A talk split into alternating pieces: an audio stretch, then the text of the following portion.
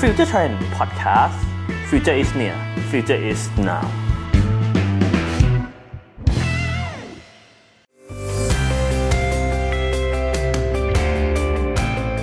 สวัสดีครับ ขอต้อนรับเข้าสู่ Career Growth Podcast Podcast เพื่อการเติบโตในโลกการทำงาน วันนี้อยู่กับผมครับ เพชรศิรวิทย์สิงหาพลทำหน้าที่เป็นผู้ดำเนินรายการ คุณผู้ฟังครับ คุณผู้ฟังน่าจะนึกออกนะว่าใน การเติบโตในการทำงานเนี่ยมันจะมีปัจจัยหลายอย่างที่เข้ามาเกี่ยวข้อง แต่หลักๆเนี่ยมันมีอยู่สองปัจจัยครับ ก็คือปัจจัยภายใน ตัวเราเป็นคนยังไง เรามีทักษะอะไรบ้างครับผม และปัจจัยภายนอกครับ ปัจจัยภายนอกเนี่ยเป็นสิ่งที่เราอาจจะควบคุมได้ยากกว่า นั่นคือเรื่องของสภาพแวดล้อมในการทำงานครับผมความเข้ากันได้กับเพื่อนร่วมงาน แล้วก็โครงสร้างขององค์กรว่าเขาเปิดโอกาสให้เราเติบโตได้แค่ไหนครับผม วันนี้ครับเราจะมาพูดถึงเรื่องของปัจจัยภายนอกเหล่านี้ครับผมกับคุณแสงเดือนตั้งทำสถิตครับ COO Job ไทยแพลตฟอร์มสำหรับการหางานและสมัครงานชั้นนำของประเทศไทย สวัสดีครับพี่เดือน สวัสดีค่ะน้องเพชรยินดีมากเลยครับผมยินดีมากเช่นกันครับงั้นก่อนอื่นเลยครับ อยากจะให้พี่เดือนช่วยแนะนำตัวหน่อยครับว่าพี่เดือนเป็นใครแล้วก็ สวัสดีค่ะ ชื่อแสงเดือนตั้งทำสถิตนะคะ เป็น Chief Operating Officer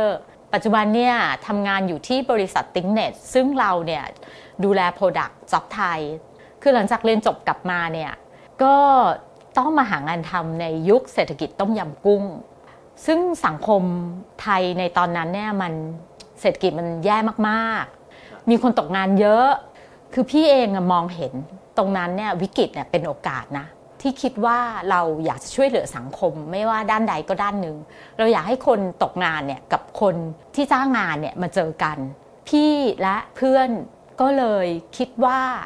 เราน่าจะช่วยสังคมด้วยการทำเว็บจ็อบไทยขึ้นมา อันนั้นก็เลยเป็นที่มาของจ็อบไทยค่ะ อ่างั้นเดี๋ยวเราเข้าเรื่องกันเลยดีกว่าครับผมประเด็นแรกเลยก็คือ การหางานหรือว่าการหาองค์กรที่ดีครับผมในขั้นตอนการสมัครงานเนี่ยมันเป็นสิ่งที่สามารถสนับสนุนเราหรือว่าส่งผลแค่ไหนในการเติบโตในการทำงานเหรอครับ จริง ๆ แล้วว่าในโลกแห่งการทำงานนั้นนะพี่จะบอกได้เลยว่าองค์กรที่ดีเนี่ย มันก็เหมือนกับโรงเรียนที่ดีถูกไหมเพราะว่าองค์กรที่ดีเนี่ยมันเป็นองค์กรที่เราจะต้องเรียนรู้ไปตลอดชีวิต เพราะฉะนั้นองค์กรที่ดีเนี่ยเขาก็จะสามารถสอนงาน สอนทักษะใหม่ ๆ สามารถมอบหมายโอกาสให้เราทำงานได้อย่างเต็มที่ ก็เพื่อที่จะให้เรามีความรู้มากขึ้น และพอเรามีความรู้มากขึ้น ความสามารถเราก็จะมากขึ้นไปด้วย ก็เราก็จะได้เติบโตในหน้าที่การงานได้อย่างดี เพราะฉะนั้นเนี่ยการที่เราได้ทำงานกับองค์กรที่ดีเนี่ยมันย่อมส่งผลดีกับทุกคนแน่นอน แต่ที่สำคัญอะเราอะก็จะต้องได้ทำงานในสิ่งที่เราชอบและสิ่งที่เรารักด้วยนะคะ ปกติเวลาเราดูหน้าสมัครงานเนาะเราจะเห็นรายละเอียดคร่าวๆ เท่านั้นขององค์กรที่เราจะไปสมัคร เราอาจจะรู้จักแค่ชื่อ ต้องเอาชื่อไปเสิร์ชอีกทีนึงถึงจะเจอว่าเขาทำอะไรอย่างเงี้ยครับผมมันมีวิธีการมองไหมว่าองค์กรเขาสื่อสารตัวเองออกมายังไง ว่าเขามี culture ยังไงมีลักษณะแบบไหนที่มันเหมาะสมกับการทำงานกับของเราอะไรอย่างเงี้ยครับคือก่อนอื่นเลยนะ ประเด็นนะ เราจะต้องทราบก่อนว่าเราเหมาะกับอะไร ถูกไหมเราต้องถามตัวเองก่อนว่า อะไรที่มันเหมาะกับเราหลายคนเนี่ยไม่รู้นะว่าตัวเองอะชอบอะไร แต่ถ้าใครรู้เนี่ยพี่บอกได้เลยว่าถือว่าโชคดีมากๆเลย เพราะถ้าเรารู้ว่าเราชอบอะไรเราก็จะสามารถหางานหรือองค์กรเนี่ยให้เข้ากับตัวเองได้ คือทุกวันนี้องค์กรเนี่ยทำ employer branding กันเยอะมาก ถูกไหมเขาจะพยายามสื่อสารองค์กรออกมา ว่าวัฒนธรรมเขาว่าเป็นในรูปแบบไหน เขาอยู่กันยังไง เราก็เข้าไปดูว่ามันคลิกกับเราหรือเปล่า มันใช่ตัวเราไหม งั้นถ้าเกิดอย่างเงี้ยครับผมในวันนี้เนาะตั้งแต่อาจจะไม่ใช่แค่เด็กจบใหม่ด้วยซ้ำทุกวันนี้เนี่ยได้เข้าใจว่าดีมานของการหางานมันสูงขึ้นเนาะในฐานะของ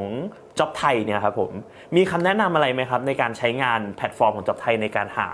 งานหรือว่าหาองค์กรที่เหมาะสมกับตัวเขาเหมาะสมกับการเติบโต จริงๆเนี่ยถ้าเข้าไปหางานในแพลตฟอร์มของเรานะคะ จริงๆเราก็เรามีวิธีการหางานเนี่ยที่ตอบสนองต่อไลฟ์สไตล์ของคนหางาน อย่างเช่นว่าอันดับแรกเลยเนี่ยเข้าไปเราก็จะแบ่ง category ต่างๆเนี่ยเป็นสายงานที่เขาสนใจหรือว่าสนใจใน industry ไหนก็เข้าไปหางานได้ หรือแม้กระทั่งหางานเป็นจังหวัด ที่สนใจ หลังๆมาเนี่ยเราเป็นรายแรกเลยที่เราเข้าใจว่าไลฟ์สไตล์ของคนหางานอย่างในกรุงเทพเนี่ยชอบทำงานตามสายรถไฟฟ้า เราก็คือแบ่งแคตตากรีอย่างนี้ให้เขาหางานได้ตามเส้นทางรถไฟฟ้า BTS MRT หรือแม้กระทั่งถ้าต่างจังหวัดเนี่ยเขาสนใจจะหางานตามนิคมอุตสาหกรรม เราก็แบ่งแยกได้ แล้วปัจจุบันเนี้ยเกิดยุคยุคโควิดขึ้น ทุกคนจะถามว่าเฮ้ยเราจะหางานแบบ ทำงานที่บ้านยังไง work from home เราก็รวบรวมงาน work from home ให้ให้เหมาะสมกับไลฟ์สไตล์ของแต่ละคนหรือแม้กระทั่งแบบเป็นออนไลน์ interview เราก็มีด้วยเหมือนกัน ถ้าเกิดอย่างนั้นแล้วในแบบจากฝั่งของ JobThai เนี่ยได้เห็นเทรนด์ของสวัสดิการที่มันเปลี่ยนแปลงไปยังไงบ้างไหมครับ อย่างเช่น มันมีสวัสดิการอะไรใหม่ๆไหมที่มันน่าสนใจเวลาเราเห็น จริงๆมันมีเรื่องขององค์กร เดี๋ยวนี้ มันมีอะไรที่น่าสนใจเยอะ พี่อาจจะพูดชื่อก็ได้นะ เพราะว่าเขาเป็นลูกค้าเราแล้วเราก็ได้คุยกับเขาอยู่บ่อยๆอย่าง SCG อย่างเงี้ย SCG นะครับใช่ค่ะ SCG อย่างเงี้ยเขาจะทำสวัสดิการเขาเรียกว่าเป็นแบบ flexible คือมันเหมือนเป็นกระดาษแผ่นหนึ่งอะให้เพชรเลือกว่าอยากได้อะไร ว่าอยากได้อะไรอืมครับแล้วก็เลือกเอา มันเป็นเหมือน customize เทรนด์เรื่องของสวัสดิการเปลี่ยนไปเนาะเมื่อก่อนเราถามกันว่า เอ้ยมีประกันสุขภาพไหมอย่างผมในวันนี้ผมก็เฉยๆผมก็รู้สึกว่าผมไม่น่าจะไปน่าจะไปโดนรถชนในเร็วๆนี้อะไรเงี้ยผมก็จะเฉยๆกับเรื่อง สวัสดิการสุขภาพ สวัสดิการอุบัติเหตุ ก็นี่คืออย่างน้องเจนซีเนี่ยเขาก็คิดว่าเอ้ยฉันยังแข็งแรงฉันยังไม่เจ็บป่วย เอาเอาไว้ฉันแก่กว่านี้อีกนิดนึงแล้วค่อยฉันค่อยมาเลือกอ่าสวัสดิการพวกนี้ก็เปลี่ยนรายปีได้ แต่สิ่งที่ฉันต้องการคือเงินสนับสนุนเรื่องการท่องเที่ยว ซึ่ง SCG ก็บอกเอา เพราะฉะนั้นพวกสวัสดิการแบบเนี้ยคุณเลือกได้เลยตามต้องการ แต่มันก็อาจจะไม่ได้แสดงอยู่บนหน้าเว็บเราซะทีเดียว เพราะว่านี่เป็น flexible มากเลย ซึ่งจริง ๆ หลาย ๆ องค์กรก็พยายามทำเรื่องนี้ออกมานะคะในทุกวันนี้ครับผมมันก็จะมีเรื่องที่เสริมเข้ามาเนาะนอกจากเรื่องของการหางานก็คือเรื่องของโอกาสในการย้ายงานเพื่อสร้างการเติบโตครับผม ในวันนี้เนี่ยจ็อบไทยมองเห็นว่าการย้ายงานหรือว่าการเปลี่ยนงานนะครับผมมันสามารถช่วยให้คนทำงานเนี่ยมี career growth หรือว่าสามารถเติบโตในการทำงานได้ยังไงบ้างหรอครับ พี่มองเรื่องการเติบโตหรือความก้าวหน้าเนี่ยแบ่งออกเป็น 2 ประเด็นใหญ่ ๆ นะ คือในแง่ของตำแหน่งงานที่โตขึ้น กับในแง่ของการพัฒนาทักษะความสามารถของตัวเรา คืออย่างเช่นว่าเราอยู่ในองค์กรเดิมมาระยะหนึ่งแล้ว แต่เราไม่เห็นโอกาสเลยว่าเราจะเลื่อนตำแหน่งได้ การเปลี่ยนงานก็อาจจะเป็นโอกาสหนึ่งถูกไหมคะ ซึ่งพอเปลี่ยนงานตำแหน่งสูงขึ้น รายได้ก็จะต้องเพิ่มขึ้น แต่สำหรับคนที่อยู่ในที่เดิมนานๆ แล้วรู้สึกว่าตัวเองอะไม่ได้เรียนรู้ทักษะอะไรใหม่ ๆ เลย การย้ายงานก็เป็นโอกาสทางเลือกอีกทางหนึ่งเช่นเดียวกัน เพื่อที่จะเปิดโอกาสให้ตัวเองเนี่ยไปทำงานในสภาพแวดล้อมใหม่ ๆ environment ใหม่ ๆ เพื่อสร้างไฟในการทำงาน สร้าง passion ใหม่ ๆ แล้วก็คาดหวังว่าเราจะเรียนรู้ทักษะอะไร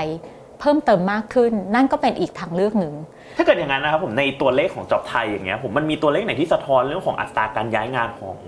คนในปัจจุบันไหมครับว่าเขามีการย้ายงานบ่อยแค่ไหนถี่แค่ไหนพี่อาจจะแบ่งเป็นช่วงเป็นเจนดีกว่า คือถ้าพูดโดยรวมเนี่ยมันก็จะมันดูยะกว้างเกินไป จากข้อมูลของจับไทยเองเนี่ยเราจะเห็นได้ว่า Gen X ซึ่งอยู่ในช่วงอายุ 41 ถึงประมาณ 55 ปีเนี่ยประมาณสักเกือบ 50%เนี่ยมีประสบการณ์การทำงานอยู่ที่ 5 ที่ ส่วน Gen Y ช่วงอายุอยู่ที่ 25 ปีถึง 40 ปี ส่วนใหญ่อยู่ประมาณ 25%เนี่ยจะมีประสบการณ์การทำงานอยู่ที่ 3 ที่ ส่วนน้องใหม่ Gen Z อายุอยู่ที่อยู่ในช่วงอายุ 18 ถึง 24 ปี ก็เนื่องจากเขาเป็นน้องใหม่ในโลกแห่งการทำงานเนี่ยอายุก็ยังไม่เยอะ เพราะฉะนั้นเขาก็ยังไม่ได้มีประสบการณ์การทำงานเยอะมาก มีประสบการณ์ทำงานหนึ่งที่อยู่ประมาณ 40%ค่ะ เออมันทำให้ผมนึกถึงประโยคนึงเลยที่เคยได้ยินมา เคยมีคนบอกครับว่า ทุกวันนี้เนี่ยคนทำงานเนาะต้องเปลี่ยนงาน 5 ครั้ง ก่อนที่จะได้เจองานที่ตัวเองทำไปตลอด สอดรับกับตัวเลขพอดีเลยว่าคน Gen X ที่มีอายุ 41-55 เนี่ยกว่า 50%เลยเนาะที่เปลี่ยนงานไปแล้ว 5 ครั้ง ใช่ค่ะ ถ้าเกิดอย่างนั้นแล้วผมในฐานะจ็อบไทยมีคำแนะนำอะไรไหมครับสำหรับคนที่ในวันนี้เนี่ยเขาทำงานอยู่แล้วเขารู้สึกว่าเขาอยากจะลองย้ายงานเพื่อสร้างการเติบโตให้กับตัวเองครับผม คือจริงๆนะถ้าพูดถึงเรื่องการย้ายงานเนี่ยทุกคนเนี่ยมีเป้าหมายไม่เหมือนกันถูกไหมคืออยู่ที่ว่าเราวางแผน career path ของเรายังไงบ้าง คือบางคนเนี่ยอาจจะอยากทำงานองค์กรใหญ่ เพราะดูมั่นคง แต่บางคนก็อยากทำงานองค์กรเล็ก แต่ challenge มากกว่า เราต้องถามว่าอะไรที่มันตอบโจทย์ตัวเรา มันขึ้นอยู่กับเงื่อนไขและความต้องการของแต่ละคนถูกไหมคะ ทางเว็บจ็อบไทยเองนะก็เคยทำแบบสอบถามนะ ไปถามคนที่ใช้งานจ็อบไทยว่า ถ้าคุณจะย้ายงานคุณคาดหวังอะไรจากเรื่องของการย้ายงาน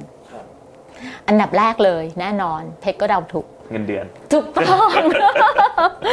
เงินเดือนที่สูงขึ้นแน่นอนอยู่แล้ว คนย้ายงานก็อยากได้เงินเดือนที่เพิ่มขึ้น